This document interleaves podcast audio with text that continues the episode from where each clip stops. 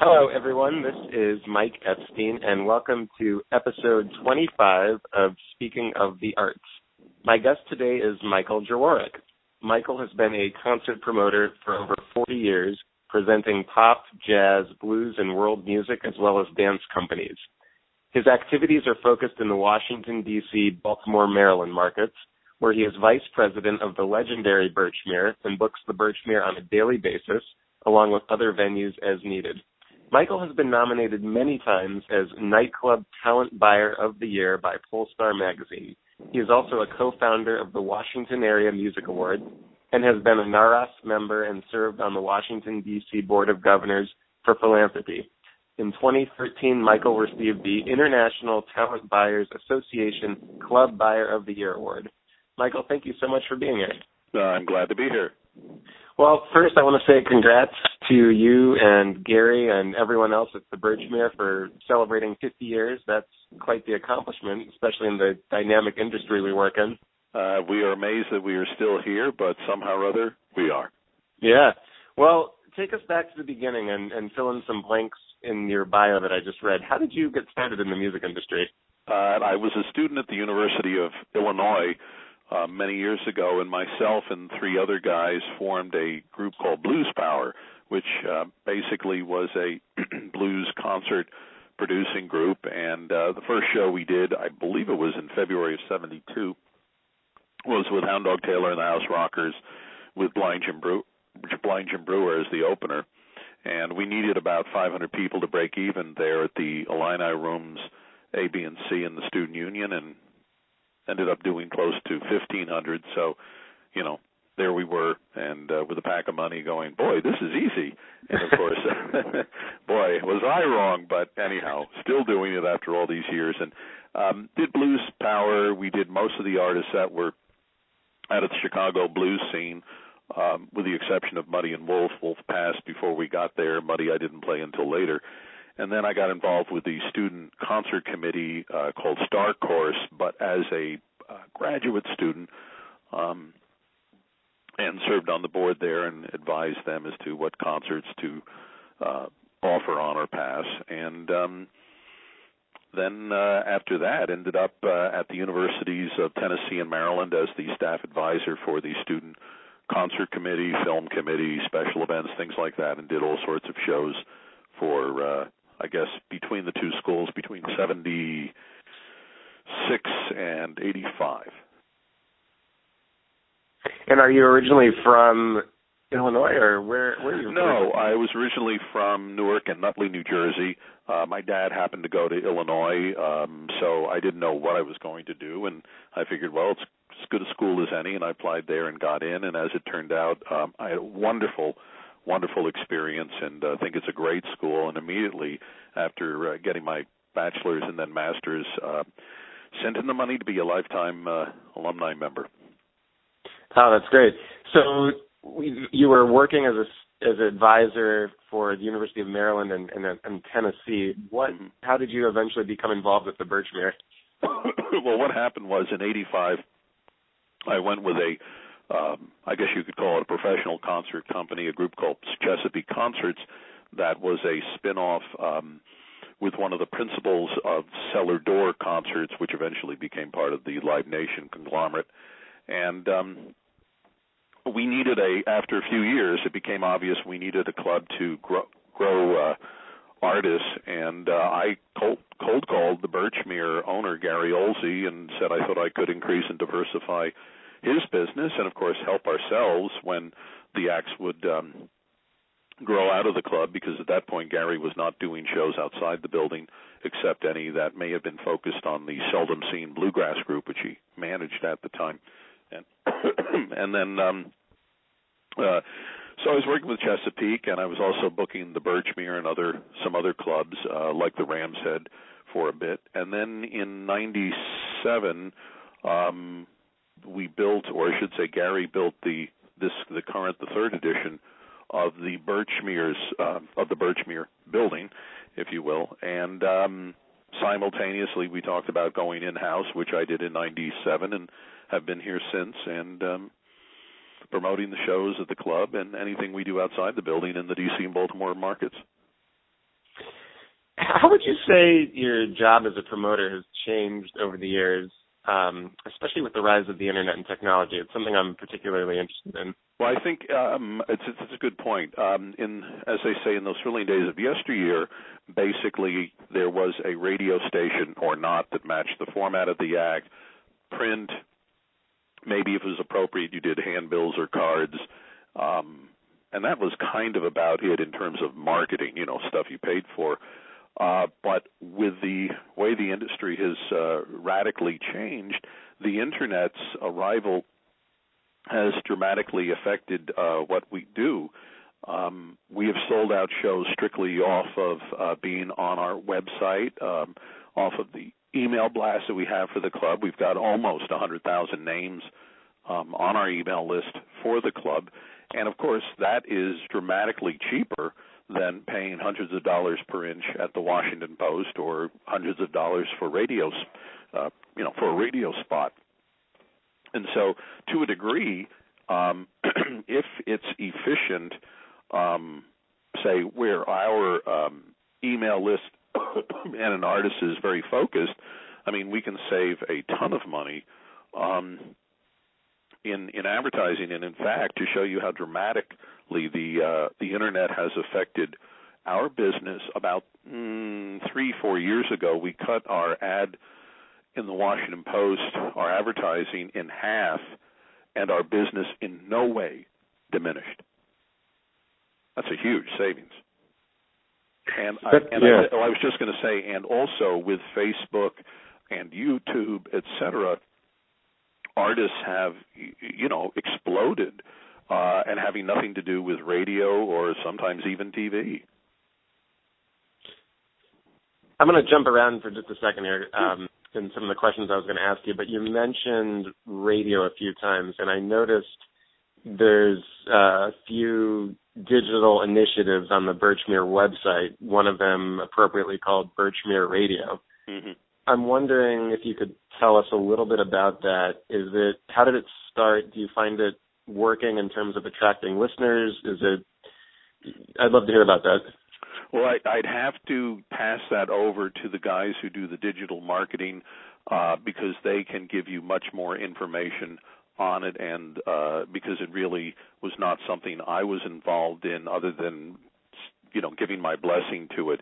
Uh, my knowledge of the digital world is very uh, is admittedly very limited, um, but it has helped because anything that focuses uh, attention on your club or on your activities uh, and uh, you know hearing is still believing and it's still if you hear the act um, it will it, there's an emotional attachment that can immediately occur and a focus and so anything you can do to um, to cut through the the uh, huge amount of volume that's going on out there is a good thing. But it, uh, the specific details of it, I'd have to refer you to somebody else here. Sure, no, no problem.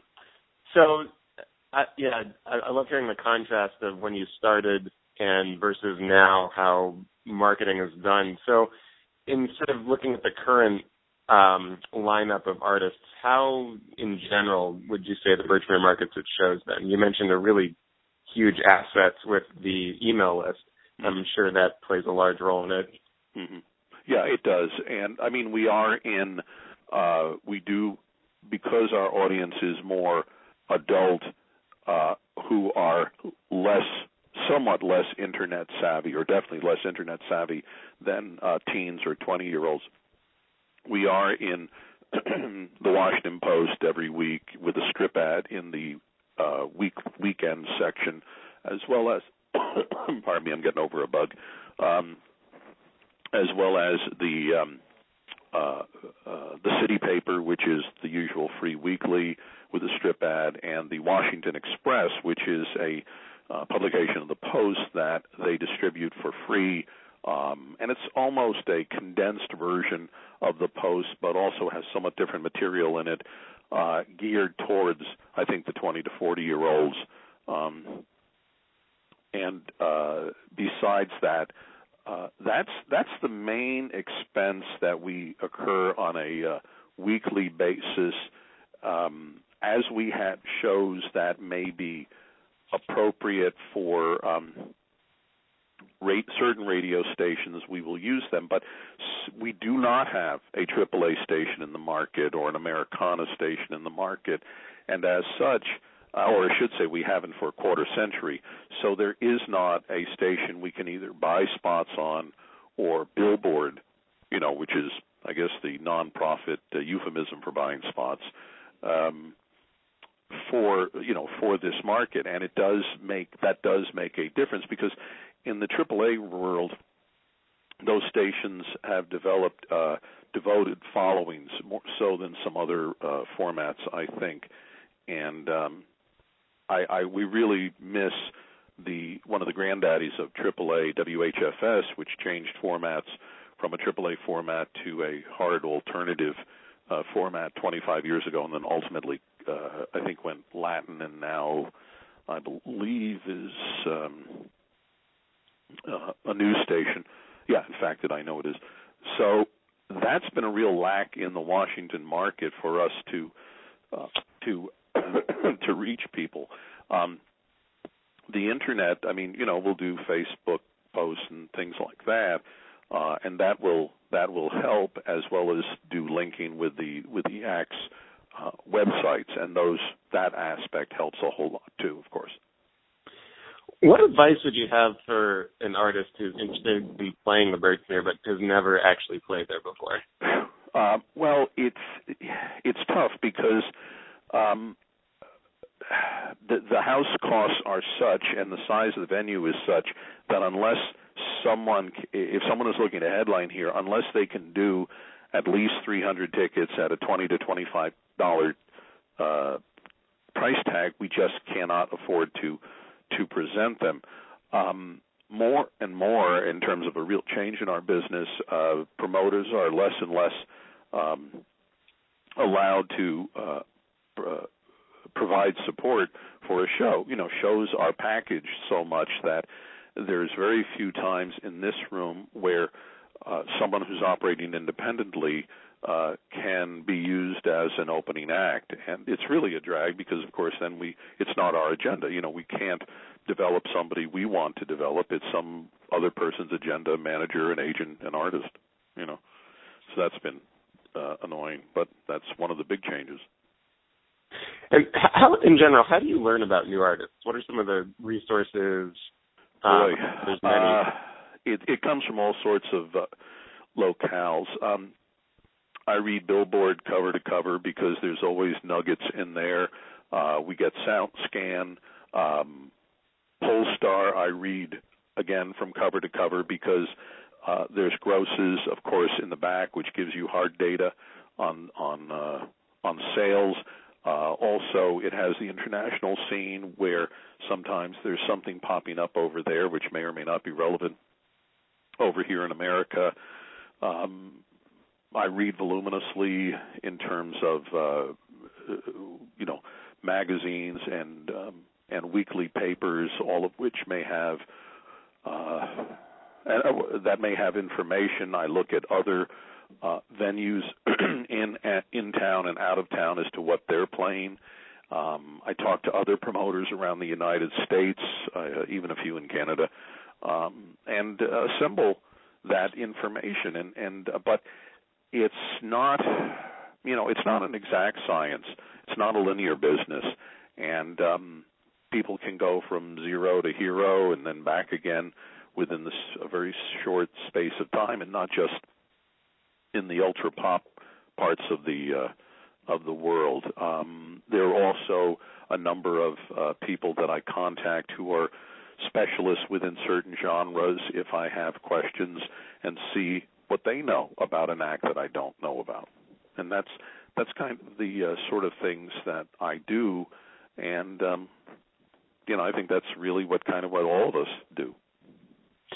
Yes, you you mentioned um, Seldom Scene at the beginning and sort of Gary's connection with them. Hmm. I'm curious, what are some other examples of artists you've worked with over the years who have successfully developed in in the market, specifically in your market? Oh, uh, well, for example, right now we're playing the Avett Brothers, who uh, we started at a very small club uh, here called the uh, the Iota, and then went to the Birchmere, and then went to um, a couple of theaters in the market, uh, and now have them playing the Eagle Bank Arena for the third time, um, as just one example.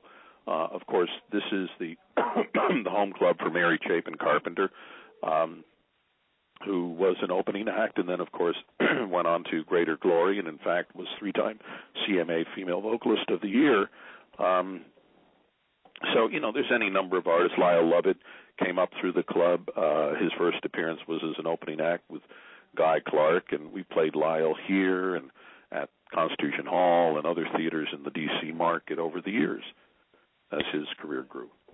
What specifically did you notice about the way that some of those artists that you just mentioned built their audience that seemed to work as compared to say artists who were unable to do so? I mean, what you know, if you had to pick a few things that really stood out to you about the way these artists viewed their careers and just approached things, I mean, are there some pretty stark contrasts that you can identify? Well, uh, specific to some of those, I think it's a case where with the Avett brothers, there is an engaging, joyful aspect to their show, and I think that was the that was the hook for building an audience that people really enjoyed seeing with the, uh, seeing them and feeling at one with the group's joy. With Chapin and Lyle, I think they came up at a time when uh, Nashville was investing big money in uh, uh, what I'll call singer songwriters, and um, they found an audience, uh, and, and country radio was also willing to give those artists a shot uh, back in the early 90s. Um, ultimately, country formats changed, but there was a base that was developed by their uh, because the, the the labels invested, country radio played their songs, and they were so good at their presentation and their and their writing that they developed an audience that stayed with them and grew even independently from radio support or even label, you know, major label support over time. Right. Um, all right, I want to shift here just for a second. In 2012, mm-hmm. the Birchmere opened its Flex stage, mm-hmm. and that has, if I'm correct, the capacity of about a thousand. Yes, it's a uh, thousand capacity stand-up room. We'll use it for um, artists that are really not right for a seated venue, but are still right for our sort of, you know, if you will, audience. Um, George, we played Zac Brown Band, George Thorogood. Um, we played a number of uh, international acts such as Amadou and Mariam, um, Orchestra Baobab, who are my I, probably one of my favorite groups in the world. Um, so Magnetic Fields have played there too. So Jenny Lewis. So it's more it's more used, uh, or it's used when we have an act where the either it's more appropriate uh, because of the sort of music the act makes. You know, George's music and Zac's music is pretty frisky. Uh, that where it's conducive to um, a stand-up situation, or if the artist, like with Jenny Lewis, really wanted a stand-up gig, and we said, okay, we'll do it. And have you noticed the added capacity um, sort of helping bring people to the Birchmere who hadn't been there before when the it was just a smaller room? Has it sort of helped? No, not not so much that. I think that it's whether it's in the music hall, 500 seats all seated, or the flex stage. Uh, it's a we're a we're a concert club. It's not a hangout, so it's always a function of who's on stage. And if you have the without being facetious or simplistic about it, if you have the show people want to see, it's funny how they want to go. And if you have somebody that may be out of the usual course of what, of what we do, uh, so instead of somebody who's say a singer songwriter of a certain age, that um, those audiences will discover the club through our advertising and you know our marketing and promotion, and um, and hopefully they will uh, stay with us because they'll s- discover a wonderful uh, a wonderful environment to hear music. You know, we have a free lighted secure parking lot, which is rare in this market. Um, we start at 7:30 with all shows because people get up at 6 and 5 and 4 in the morning to go to work and I don't care whether you're 21 or 91. Uh, you know, that's when you get up. Um, we have great a great menu. Uh, we have a full adult beverage service, but we are always all ages all the time, and so that allows us to do you know basically anything that fits the geography of the room. We don't do metal, we don't do hip hop because our rooms are not right for for those acts. But whether it's um, a one man show or uh, a comedian or uh, virtually any other type of music, uh, if it sells tickets, we can do it, and we do. What are some of the more memorable concerts you've promoted over the years? If you had to pick just a few that come to mind. Mm, gosh, uh, if it's specifically in the Birchmere, um, it would be, um, golly, who comes to mind? Uh, Beth Hart. Uh, seeing her return to uh, the performing stage in the United States, who's just a tr- uh, tremendous um, rock and roll singer and performer. Um, as I said, Orchestra Baobab, who are from Senegal and play a combination of um, Latin and African music that just is thrilling. uh, we did the last public engagement on Ray Charles, so that was extremely memorable on a bunch of uh, levels. Um, the late great BB King was here, and uh, tore, you know, just absolutely showed why he was the king of the blues. Uh, wow. Um, you know, there's so many. We do 250, 300 shows a year, and I've booked the club since 1987. So um, I know I'm forgetting somebody, but you know, there's any number of shows that uh, remind me, as I put it, why I go to work in the morning. Yeah, T- tell me about the Ray Charles show. Well, he um, it, it, obviously very late in his career, and uh, I still don't know how we fit the whole orchestra and the Raelettes on the stage. I think we built it out a little bit, but it was just, I mean, it was great. It was living history. Um, I'd seen uh, Charles before, of course, in concert, uh, but to see him here in a 500 seater um, and pounding out his hits, and he was very, very uh, gracious and very good that night, as was BB the first time we had him in, and just, you know, uh, just reminded uh, me why, you know, these are godfathers of the music industry. And what what year would that have been? Um, oh gosh, it was one year before he passed away, so mm, ninety three. I can't remember. Sorry. Yeah. Sounds like it was a very very memorable concert. Yes, it was true. No, I, it couldn't have been 93. It was probably around 03. Sorry, because uh, we didn't move into this building till 97. Um, my chronology is off here, but obviously, but uh, it was really just an incredible show. Sounds like it. Can you suggest a few artists you've been listening to lately that that are newer that um, everybody listening should check out? Sure. Uh, I think Aubrie Sellers, uh, who's a new Americana uh, vocalist and the daughter of um, uh, the well-known Lee Ann. Uh, War- uh, um, oh gosh, what's her mom's name? Uh, Lee Ann. Uh, I'm blanking here. Uh, but anyhow, she's uh, really, really uh, wonderful, uh, following in the wake of of her mom. And um, I also think that uh, there's a, a woman out of Australia who I saw at the Folk Alliance, uh, um, Rowena Wise, who I thought was really impressive. Uh, not unlike uh, Lee-Ann Womack, of course, that was who it is. Um, uh, I thought Rowena Wise was really, really good, much like um, Shawn Colvin. Um, well, the world now knows about the Pentatonix, of course, who we've presented in concert. Um, Scott Bradlee and the Postmodern Jukebox are a lot of fun as a uh, uh, a party band. If you uh, are familiar with them, um, I think uh, Liz Longley is a wonderful singer songwriter. Um, as is another woman named Jen Grinnells.